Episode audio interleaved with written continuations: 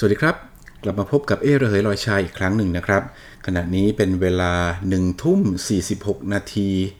ของคืนวันอาทิตย์ที่ 14 มีนาคม พุทธศักราช 2564 ครับ จริงๆอาทิตย์นี้ถือว่าเป็นอาทิตย์ที่เหนื่อยหนักสาหัสเลยครับ เป็นอาทิตย์ที่จะต้องทำการประกวดการบรรเลงดนตรีไทยสอนทองถ้วยพระราชทาน พระบาทสมเด็จพระเจ้าอยู่หัวและเจ้านายอีกหลาย ๆ พระองค์ เป็นรอบชิงชนะเลิศครับ ซึ่งเราก็จัดมาทุกปีด้วยการสนับสนุนของบริษัทไทยเบเวอเรจจำกัดมหาชน และมูลนิธิสิริวัฒนพักดี และที่สำคัญก็คือ โดยเฉพาะสถานที่ที่เราใช้ก็คือคณะมนุษยศาสตร์ มหาวิทยาลัยเกษตรศาสตร์ครับ เราประกวดกันมาเนิ่นนานแล้วนะครับ ซึ่งมูลนิธิเนี่ยได้จัดการประกวดมาตั้งแต่ปี เฉพาะสอนทองเนี่ยเราเริ่มจัดมาตั้งแต่ปี 2530 ครับ แต่การประกวดจริง ๆ แล้วเนี่ยดนตรีที่เราจัดมาเนี่ยเราจัดมาตั้งแต่ 2525 แล้วครับ เรียกว่าเกือบ 40 ปีทีเดียวที่มูลนิธิใช้การประกวด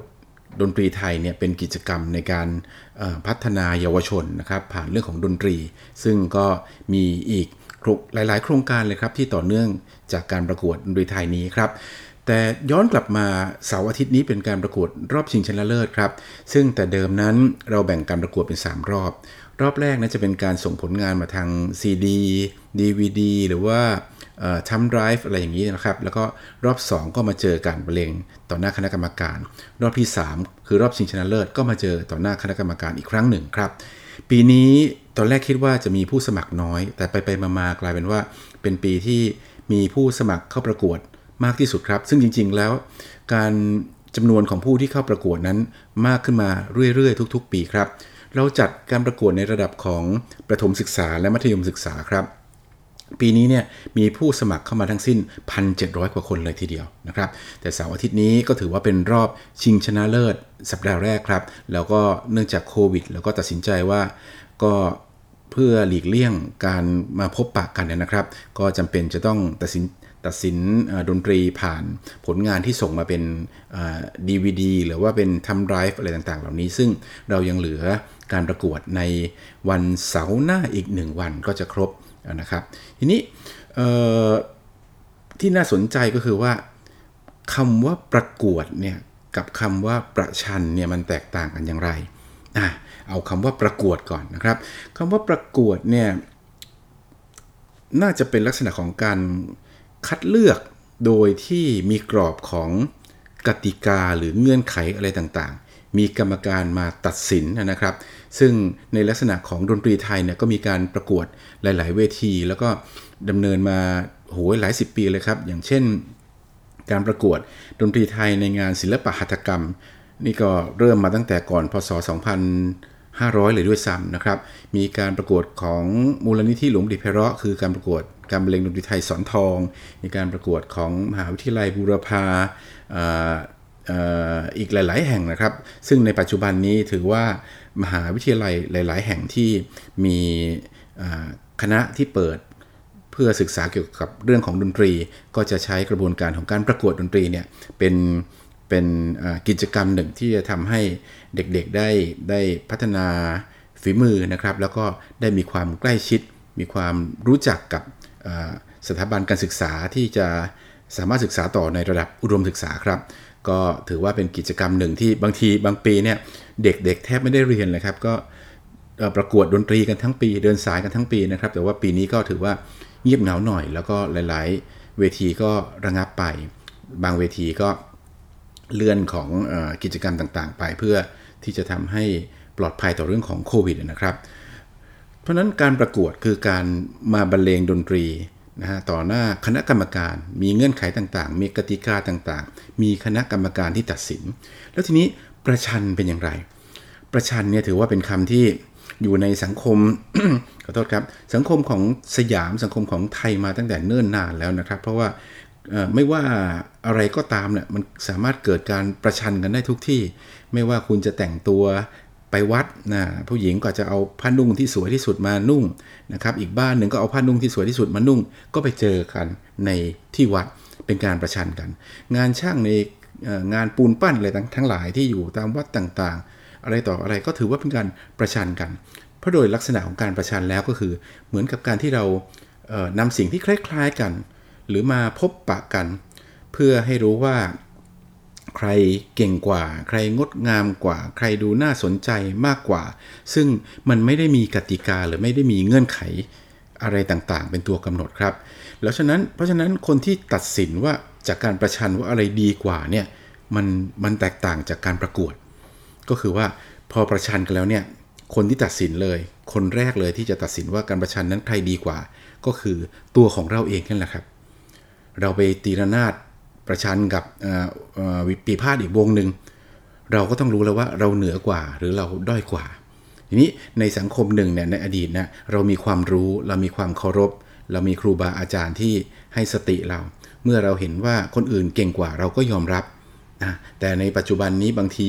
เราอาจจะไปเจอบางสถานการณ์ที่ถึงถึงยังไม่ตีเราก็บอกว่าฉันไม่แพ้ไม่ฉันไม่แพ้ไว้ก่อนฉันเก่งกว่าไว้ก่อน ซึ่งเราก็ยังไม่เห็นเลยว่าผู้ที่มา ประชันกับเรานั้น มันดีกว่าหรือด้อยกว่าอย่างไร หรือแม้แต่บางครั้ง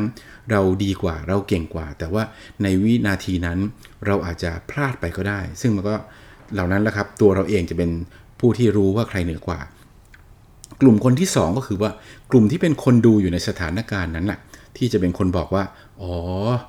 พิพาทวงนี้กับพิพาทวงนี้เนี่ยใครดีกว่ากัน เพราะนั้นก็เลยตอบโจทย์อีกว่า ผู้ที่เป็นคนดูในสมัยก่อนก็คือผู้ที่มีความรู้ด้วยเช่นเดียวกัน สามารถดูว่าอ๋อวงไหนที่เล่นดีกว่า วงไหนชัดเจนกว่าวงไหนเพราะกว่าวงไหนตื่นเต้นสนุกสนานกว่า อันนี้ก็แล้วแต่เรื่องของออรสนิยม เรื่องของสุนทรียะเรื่องของความรู้ของแต่ละบุคคล บางทีเราตีระนาดเราคิดว่าเราเก่งจากวัดนี้สถานการณ์นี้ แต่พอไปตีอีกงานหนึ่ง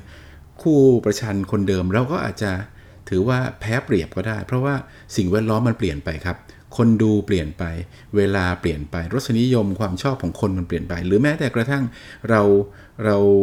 เล่นก่อนเล่นหลังก็มีความได้เปรียบเสียเปรียบ ทีนี้เรื่องของการประชันมันไม่ใช่เฉพาะแค่ วงบีพาดวงบีกับวงบีพาดมาเจอกัน ในอดีตนั้น โดยเฉพาะอย่างในงานวัดหรืองานบุญอะไรต่างๆ เราจะเห็นว่ามหรสพแต่ละอย่างเนี่ยมันเล่นที่เรียกว่า หลาย ๆ เวทีแทบจะพร้อมกันเลยครับ ซึ่งนั่นมันเป็นเป็นเป็นเอกลักษณ์มันเป็นเสน่ห์ของมหรสพไทย คือเหมือนเราเดินเข้าไปงานวัด เราไปใกล้เวทีไหน เราไปใกล้ประรำไหน เราก็จะได้ยินเสียงต่าง ๆ เหล่านั้นมากกว่า แต่ในขณะเดียวกัน เราก็จะรู้ว่าอีกเดินไปอีกสักประมาณ 50 เมตร มันก็จะมีสิ่งต่างๆ ที่เล่นประชันกับเราอยู่ เพราะฉะนั้นบางกรณีปีพาดอาจจะประชันกับงิ้วก็ได้ อาจจะประชันกับหมอลำก็ได้ มันคือการจำลองลักษณะของสังคมไทยอะครับว่าว่าเรามีสิ่งต่างๆเนี่ยผสมปนเปกัน เพียงแต่ว่าเราเลือกที่จะรับอะไรสนใจอะไร เพราะนั้นมันก็เหมือนกับการแข่งกีฬาสนุกเกอร์ ที่เราบางทีเราเห็นบอกว่าโอ้ทำไมฝรั่งเล่นสนุกเกอร์เนี่ยทุกคนต้องเงียบหมด แค่ไอแค่จามแค่ขยับนิดนึงก็ทำให้ไม่มีสมาธิละ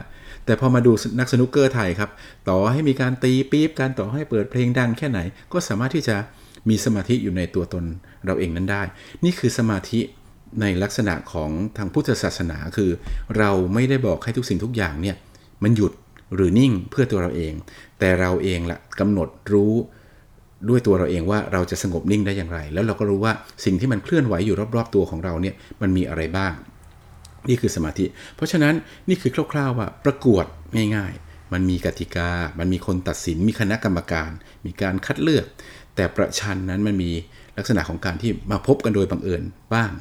มาพบกันโดยลักษณะที่แตกต่างกันบ้างนะครับไม่มีเงื่อนไขอะไรที่ชัดเจน เพราะฉะนั้นเราจะเห็นว่าการประชันบางบางเวทีจะเห็นว่าถึงจะมีกติกาแต่ก็มีการอออะไรนะ ล้ำเส้นของกติกาไปบ้างอะไรไปบ้าง อันนี้ก็ถือว่าเป็นการที่อยู่ในสังคมเดียวกัน แล้วก็รักใคร่อารมุ่มอร่วยกันไปนะครับ ซึ่งการประประชันใหญ่ ๆ ในโดยเฉพาะปีพาดในสังคมของไทยนั้นนะก็หลักๆ เลยโดยพื้นที่ของเขาก็คือวัดนั่นเอง เพราะวัดเป็นที่ที่มหรสพต่างๆ จะมาพบปะกันนะครับ ก็ในปัจจุบันนี้ที่ถือว่าเป็นหลักอยู่นะครับ ก็เป็นในช่วงของ งานพิธีไหว้ครูที่วัดพระพิเรนที่วรจักรนะครับ ในงานก็จะมีลิเกหลายคืนแล้วคืนสุดท้ายที่หลังจากไหว้ครูก็จะมีการประชันปีพาดกันนะครับ ในส่วนภูมิภาคเมื่อก่อนมีที่ลบบุรีครับ วัดป่าธรรมโสพล ปัจจุบันผมไม่ทราบว่ามีหรือเปล่า เมื่อก่อนนี้ที่วัดป่าก็สนุกสนานมากปีพาดประชันกันไปก็มีการถ่ายทอดเสียงทางวิทยุด้วยนะครับ เรื่อยไปทางโคราชก็จะมีที่วัดโพธิโคราชแต่ผมไม่แน่ใจว่าสมัยปัจจุบันยังมีอยู่หรือเปล่านะครับ แต่ในปัจจุบันนี้เราก็ยังพอเห็นการประชันอยู่ได้บ้างนะครับ ต้องเป็นคนที่อยู่ในวงการจริงๆนะฮะ แต่เอาหลักๆว่าช่วงที่มีการไหว้ครูที่วัดพระพิเรนก็ขอให้ไปชมกันละกัน ก็จะมีการประชันกัน เรียกว่าทั้งคืนเลยทีเดียวครับ เมื่อก่อนนี้ถึงสว่างเลยด้วยซ้ำครับ ทีนี้ เราก็จะพอรู้แล้วว่าประกวดกับประชันมาแตกต่างกันอย่างไร นี่ผมอยากจะเล่าเสริมอีกสักนิดหนึ่ง เรารู้แล้วว่าภาพยนตร์โหมโรงเนี่ยมันเกิดขึ้นในปี 2547 ฉายวันแรกคือวันที่ 6 กุมภาพันธ์ 2547 ครับ เหลือเชื่อมากๆเลย พอกระแสมันเริ่มมีเริ่มเป็นที่เสียงระนาด เริ่มไปอยู่ในริงโทนเริ่มไปอยู่ในสถานีวิทยุ ซึ่งมันไม่เคยไปอยู่ไปอยู่ในงานเปิดตัวสินค้าอะไรต่างๆ ระนาดหรือปีพาดก็กลับมาเป็นที่เป็นเสียงใหม่ของสังคม รายการทีวีรายการหนึ่งก็เกิดขึ้นในช่วงนั้นครับ ก็คือรายการที่ชื่อว่าคุณพระช่วยนั่นเองผมยังจำได้ว่าคุณอ้วนครับรู้สึกจะชื่อคุณจีรศักดิ์เนี่ยผมจำไม่ได้นะถ้าถ้าผิดขออภัย ก็ ดุยดุยดุยดุยเข้ามาที่มูลนิธิหลวงบริพระเนี่ยแล้วก็มาใช้เวลากับผมอยู่หลายวันเลยในการที่มาคุยกันว่า อาจารย์เอประชันนี้มันคืออะไร ถ้าจะมามาประชันกันในโทรทัศน์เนี่ยมันจะทำกันยังไงดี ประชันอะไรกันดี ต้องมีตัดสินไหมรูปแบบเป็นยังไงอะไรยังไงบ้าง ก็คุยกันอยู่หลายครั้งเลยทีเดียวครับอย่างไรก็ตามก็มาลงเอยกันที่เกิด โชว์ช่วงหนึ่งที่ปรากฏอยู่ในรายการคุณพระช่วย นั่นคือช่วงโชว์ที่เรียกว่าคุณพระประชันนั่นเอง หลังจากนั้นคุณพระประชันก็มีการเปลี่ยนแปลงไปตามปัจจัยต่างๆนะครับเมื่อรายการทีวีมันนิ่งอยู่ในรูปแบบเดียวแล้วมันก็อาจจะน่าเบื่อรวมถึงการดึงผู้สนับสนุนเรตติ้งต่างๆ ตอนหลังก็มีเรื่องของการที่นำวงดนตรีวัยรุ่นเข้าไปเป็น backup บ้างอะไรต่างๆ เหล่านี้บ้าง คุณพระประชันก็ดำเนินต่อเนื่องมาโอ้หลายสิบปี เป็น สิบๆปีผมคิดว่าอย่างนั้นนะครับปัจจุบันไม่แน่ใจว่ายังมีอยู่หรือเปล่านะครับ แต่ก็ถือว่ารายการคุณพระช่วยก็เป็นรายการที่ยืนหยัดมาอย่างยาวนาน แล้วก็ให้ความรู้เกี่ยวกับด้านของศิลปะวัฒนธรรมในหลาย ๆ ด้านมาจนถึงปัจจุบันครับ ทีนี้พอเรากลับมาว่า แล้วการประกวดการประชันเนี่ยมันให้อะไรกับเรานะ หลาย ๆ หลาย ๆ ครั้งเราจะเห็นว่า พอประชันกันก็ทะเลาะกัน การประกวดกันก็ไม่ยอมรับกันเถียงกันว่าการอะไรต่างๆ เหล่านี้ ซึ่ง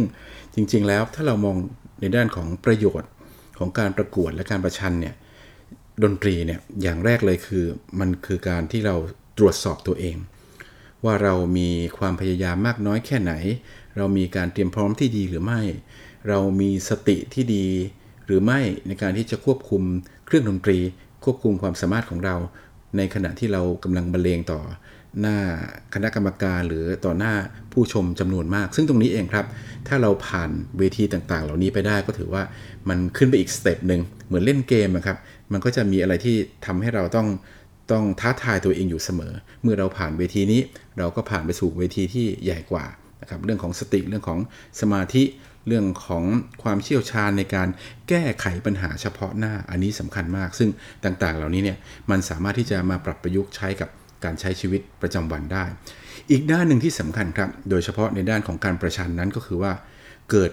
กระบวนการคิดอะไรขึ้นมาใหม่ ๆเมื่อเรามาประชันกับปุ๊บโอเรารู้แล้วว่าโอ้โหวงนี้เนี่ยมันมีอะไรใหม่มา มันมีอะไรที่ลึกล้ำมันมีอะไรที่สนุกสนาน มันมีอะไรที่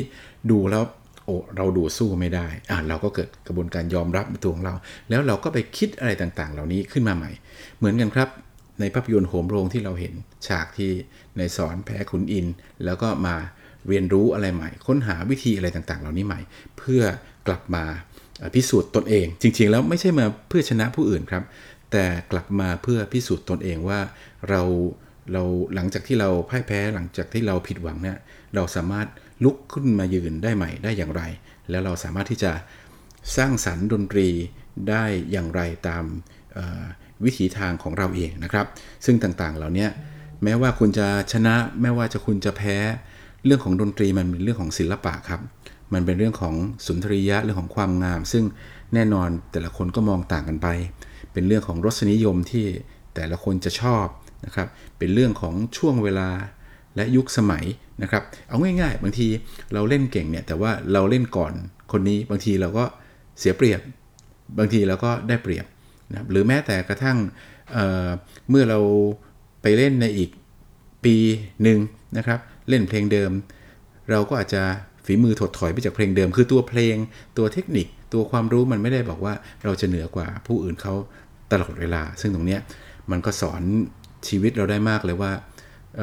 ดนตรีเนี่ยมันมันคือชีวิตอะจริงๆ มันเหมือนกับเพลงลูกทุ่งเพลงหนึ่ง ผมเคยสอนเด็กๆที่มหาวิทยาลัยมหิดลนะครับ แล้วก็คลาสแรกเข้าไปสอนเด็กๆอ้าวเด็ก ๆ ดนตรีมันคืออะไร สรุปไปไปมาๆสุดท้ายที่มันมาสั้น ๆ ก็คือ ดนตรีก็คือชีวิตนั่นเอง สุดท้ายครับ ผมอยากจะนำบทหนึ่งที่น่าประทับใจที่อยู่ในภาพยนตร์โหมโรง ที่มันเตือนสติเราอยู่ตลอดเวลาเรื่องของการเป็นผู้แพ้และผู้ชนะที่ว่า ถึงเองจะชนะ ชัยชนะของเองนั้นจะยั่งยืนสักแค่ไหน ถึงเองจะแพ้ เองก็คงไม่แพ้เขาตลอดไป ประกวดประชันมีประโยชน์กับเราถ้าเราเข้าใจในสิ่งที่เราทำอยู่ ดนตรีคือชีวิตสำหรับวันนี้ลากันไป แต่เพียงเท่านี้ครับ สวัสดีครับ